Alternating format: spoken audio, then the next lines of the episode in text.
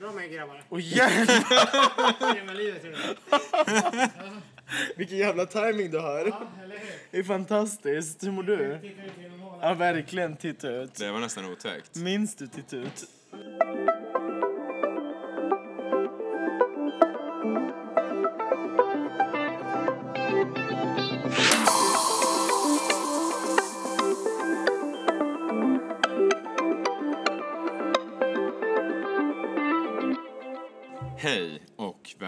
Till vilodagen. Hej Robert! Det var en ny vignett, John. Ja, Hej! hej. Hur mår du? Det här är avsnitt 89, då behöver vi förnya oss. Oj, oj, oj. Vi börjar närma oss. Vi 100. närmar oss 100 med ny energi och nya tag. Ny energi och nya tag, ja. Ja, Hur mår du? Hur är det med din energi? eh, den blev precis väldigt, väldigt bra. Jag Aha. måste faktiskt säga att när jag kom hit var jag rätt trött och sliten och nu känner jag mig pigg och fylld av ny energi. Och jag tänkte ju skvallra med att boosta din energi med lite så här, ja men gott att höra Mm. och gott att glädjas åt. Men rätt som det var så var det någon som tittade upp bakom spalén och skrämde livet ur mig så att jag valde att hålla det för mig själv Ja. och känna att så här, nej men vi hörs nog en annan gång. Det är det som är det farliga när man ska skvallra här på Clarion Sign. Alla hör den. ja, frågan är om det är så hemligt. Men det är ju känslan av att alla hör en. De är väldigt, väldigt uppmärksamma. Mm, personalen här, eh, de är verkligen På med. tårna. Ja, på tå. Det kan man säga. Ja. Hur har din dag varit? Ja, men ja, det har varit ganska bra. Jag har haft lite bebishäng. Jag har varit och hälsat Mm. Ja. på min kusin Du har åkt som buss. är mammaledig. Jag har åkt buss. Ja. Och för mig är det en stor grej för det händer inte så ofta. Nähä. Det höll på att sluta väldigt olyckligt. Va, va, Jag blev va? väldigt stressad. Bussen skulle gå 9.45, den kom 9.53. Då hade jag haft två sammanbrott redan. Oj då. Mm, jag har Oj inga då. marginaler för sånt. Nej, det brukar ju bli så i ditt liv ibland. Mm, det Ja. är verkligen så i mitt liv. Hur kommer det sig? Du ska jobba undan det har vi ju sagt. Mm, jag vet, jag tror jag behöver söka professionell hjälp. Ja. Men vad fan. Jag har inte Du är i tid. alla fall medveten om problemet. Ja, men det är jag. Det är Ja. jag. Så det är bara att jobba på det John, det kommer gå bra. Det kommer det. Hur har din dag varit? Men superbra faktiskt. Ehm, det, är Do ju som sagt, det är ju som sagt sommar. Uh, Alltså det, är, det sjuka är att det är inte sommar. det är det ju. Ja, men det, är- maj är ingen sommarmånad. Nej, men det är ju sommar i temperatur, i känsla, i liksom livet som uppstår i den här staden som annars liksom så slumrar igenom nio månader av vinter typ. För vi har varken höst eller vår längre. Eh, så i min värld är det sommar. Jag skippade lunchträningen. Jag kompenserade hela med en stor glass och sa att det är det här jag egentligen har jobbat för. Men ehm, jag är ju också lycklig över att det sprids så himla mycket glädje och så himla mycket kärlek. Vi har haft ett jättebröllop, inte ett syrianskt sådan, men det brittiska kungahuset har utökats. Mm, det har det. Ja, Och, och de det är det- bröllopen, de kungliga bröllopen är ju faktiskt nästan ännu maffigare än de syrianska.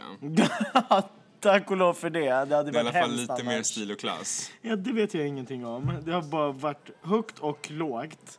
Ehm, och det beror på vilka syrianbröllop man refererar till, måste jag då säga. Okej. Nej, men det här bröllopet har ju fått väldigt, väldigt mycket uppmärksamhet, vilket är ganska naturligt. Eh, och jag tänker att vi ska ägna det här avsnittet till att lite så här, ja men prata ut om bröllopet och allting som egentligen har synts i sociala medier. Du Ja. var i Dubai under tidpunkten det skedde. Ja, och jag kan säga att det var stort även där. Jaha. Vi var på en brittisk restaurang på torsdagen Mhm. och där hade de en, en, en skylt i papp av Prins Harry och Meghan Markle. Var du real size?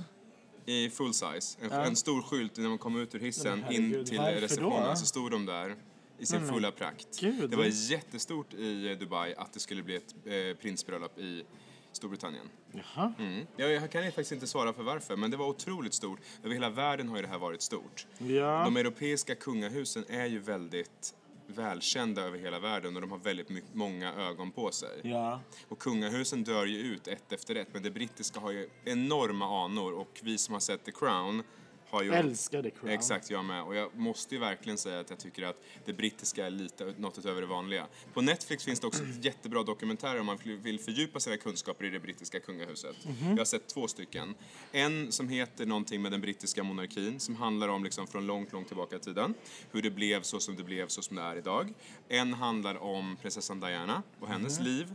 Och den är också jätte, jättebra. Så det finns mycket intressant där att titta på. De vill jag jättegärna ha länkade. Jag tycker det är väldigt, väldigt festligt. Jag skickar länkar. Vad härligt. Men vi ska prata om bröllopet Ja. i sig. Jag tyckte att det, eller det blev så jävla folkligt på något sätt. Och det, vi som har sett The Crown vet ju att det liksom så här, det finns ju noll folklighet i det hela. Det är verkligen så här, kronan är på toppen av pyramiden och allt där under är fotfolk. Precis. Eh, Men så var det inte. Till och med så bröllopsfotografierna som liksom har läckt ut i sociala medier, läckt ut, ju menade att spridas. Till och med de är väldigt avslappnade och casual. Jag menar, brudparet ligger på en trapp i princip. På en bild, i bröllopskläder och uniform. Eh, och en annan bild så har man hela liksom omfånget av näbbar och bruden och brudgummen ligger också. Hon sitter nog på knä eller någonting sånt.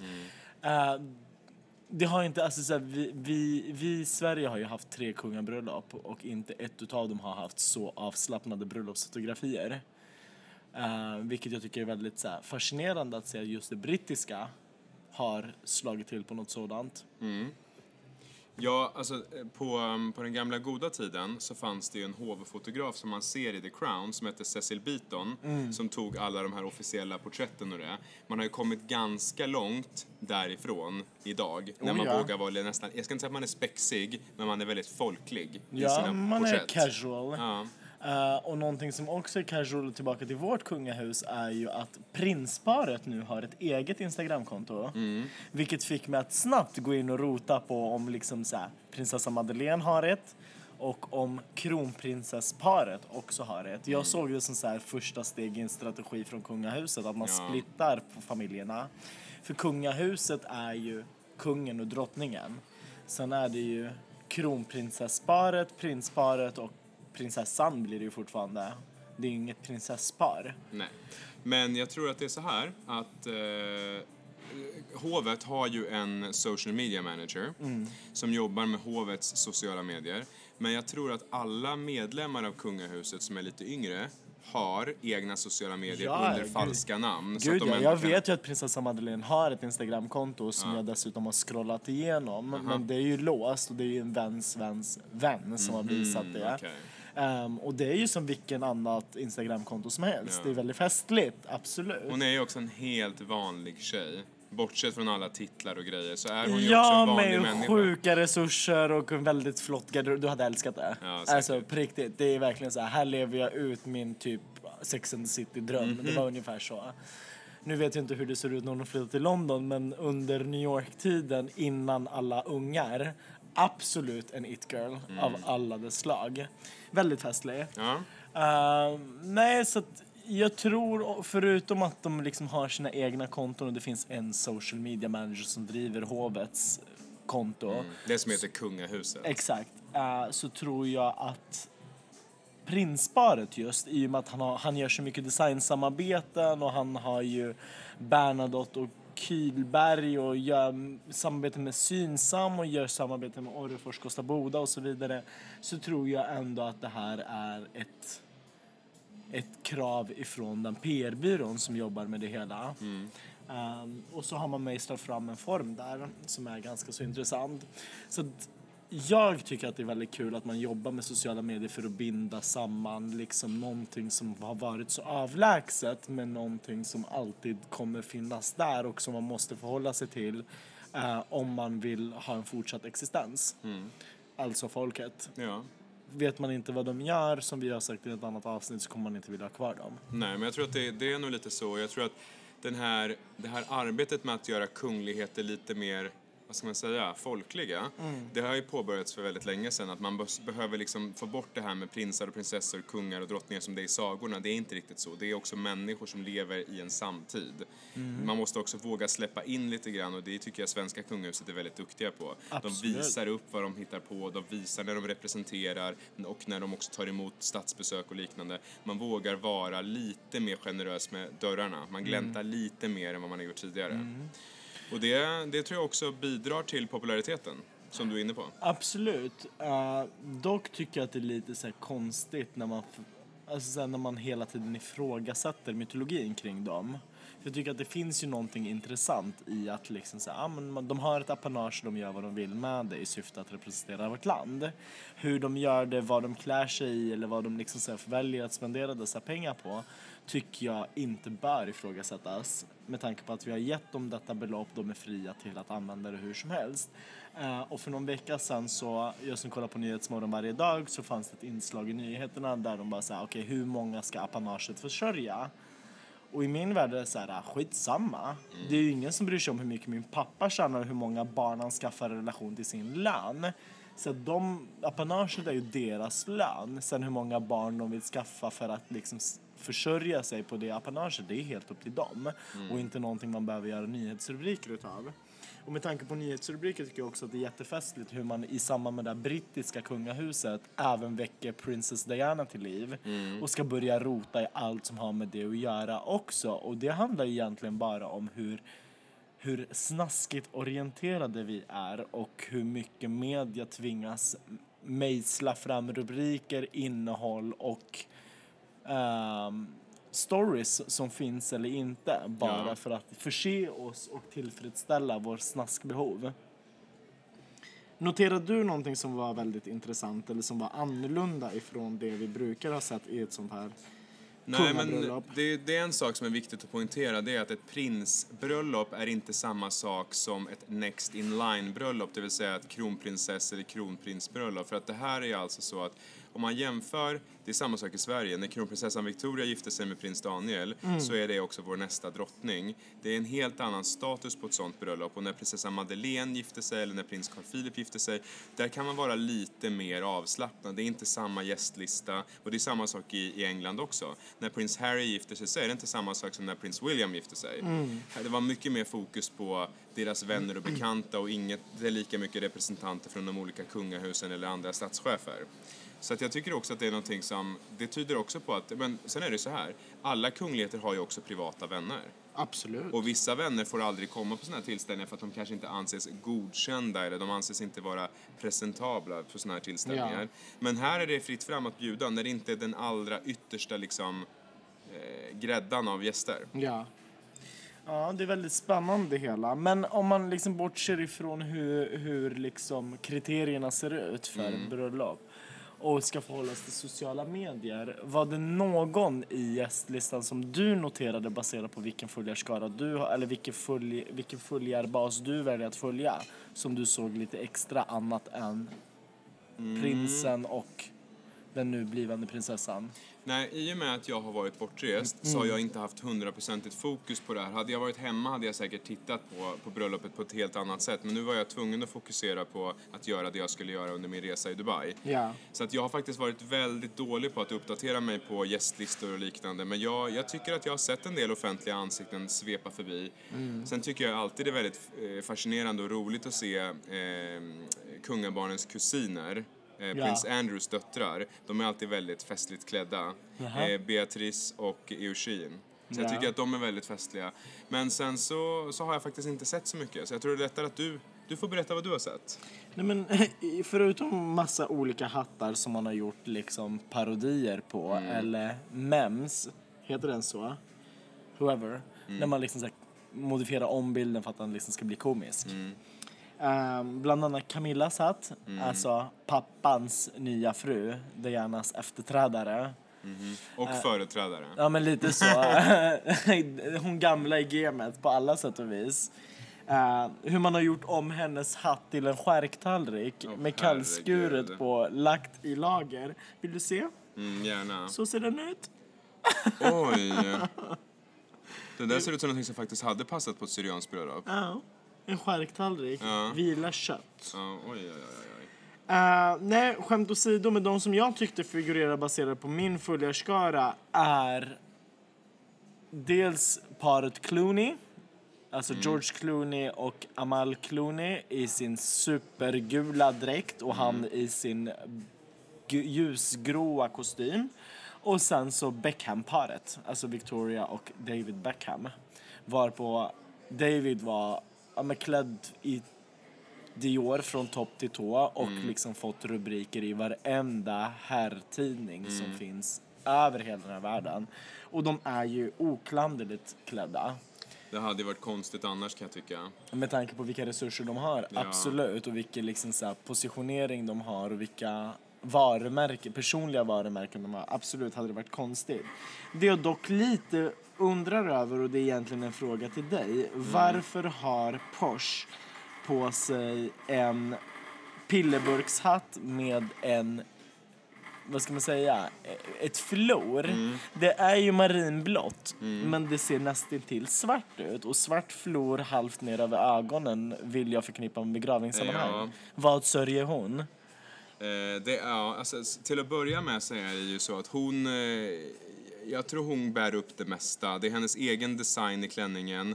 Hatten har jag faktiskt ingen aning om, men jag skulle inte bli förvånad om det är Philip Tracy. Ehm, men ja, ja jag, faktiskt, jag kan mycket väl tänka mig att hon... Eh, ja, jag vet inte. Hon har säkert matchat ut det här väldigt väl. Hon matchar ju David Ja. alldeles, alldeles, alldeles Men jag tror hon också tänker sig att hon inte ska stjäla showen. Då går hon i svart flor. men det är Äh, väl inte svart flor? Nej, det är marinblått som kan förväxlas om man inte har zoomat den på Instagram. Det kanske till och med är midnattsblå.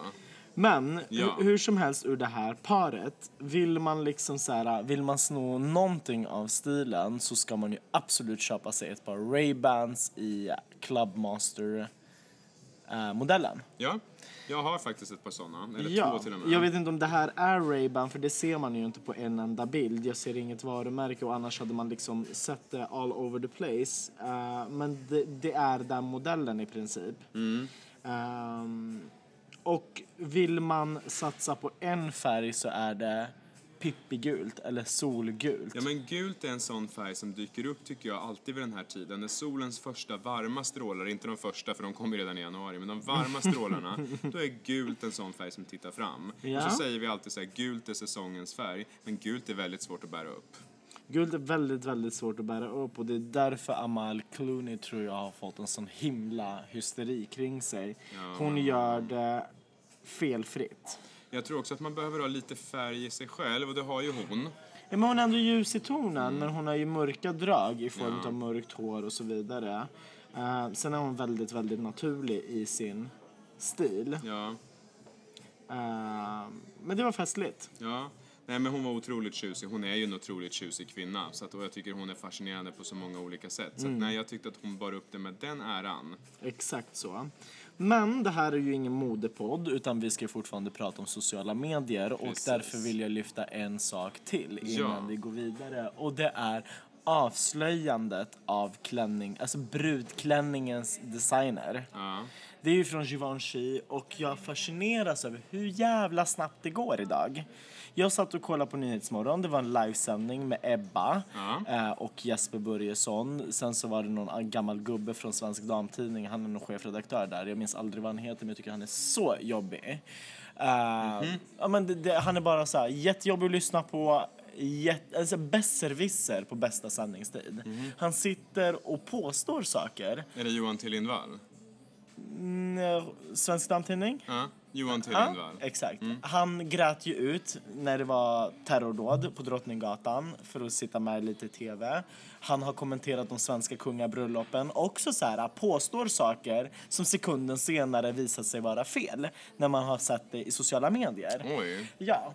Eh, och lite så här eh, pekpinnar och lite tillrättavisanden. Så jättejobbig i min värld. Han är säkert jätteduktig på det han gör. Men det var inte det jag ville komma till. Utan det jag ville komma till är att hur man sitter i direktsändning, bevakar bröllopet samtidigt som vi också får tittarbilder därifrån. Och så för man dialog kring det man ser kablat ut.